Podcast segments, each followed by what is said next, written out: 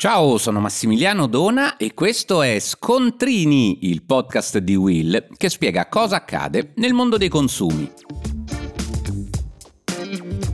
Oggi parliamo di spiagge. La stagione estiva è ormai alle porte e forse mai come quest'anno si agita lo spauracchio dell'aumento dei prezzi.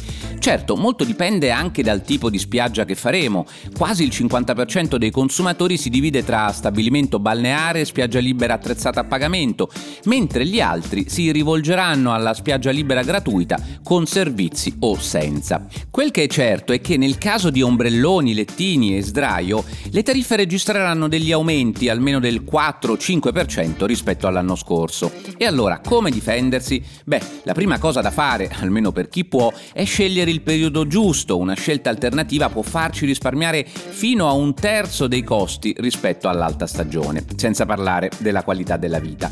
Ma la cosa più importante per difendersi dal caro ombrellone è confrontare i prezzi per far valere il nostro potere di scelta. Magari rinunciando a qualche comodità logistica troveremo un lido più economico e moltiplicando pochi euro al giorno per l'intero soggiorno si può mettere da parte un bel gruzzoletto. Ancora, nella scelta della spiaggia partiamo dalle nostre esigenze. Forse non abbiamo bisogno di usufruire di lettino e ombrellone per tutto il giorno. Quasi tutti gli stabilimenti applicano politiche dei prezzi per la giornata intera e la mezza giornata. Se non passi tutto quel tempo al mare, beh, scegli il tuo turno. Sulla stessa falsa riga, una grande opportunità di risparmio è la condivisione.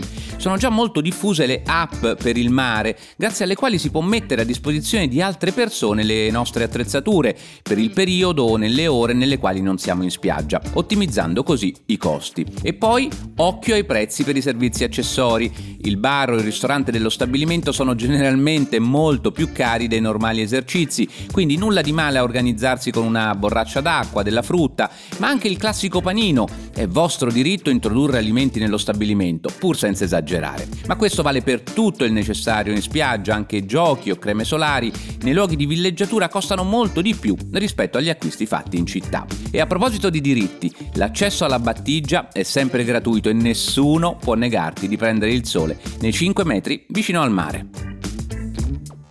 Per oggi è tutto, ma puoi ascoltare gli altri episodi di Scontrini sulla tua piattaforma di podcast preferita.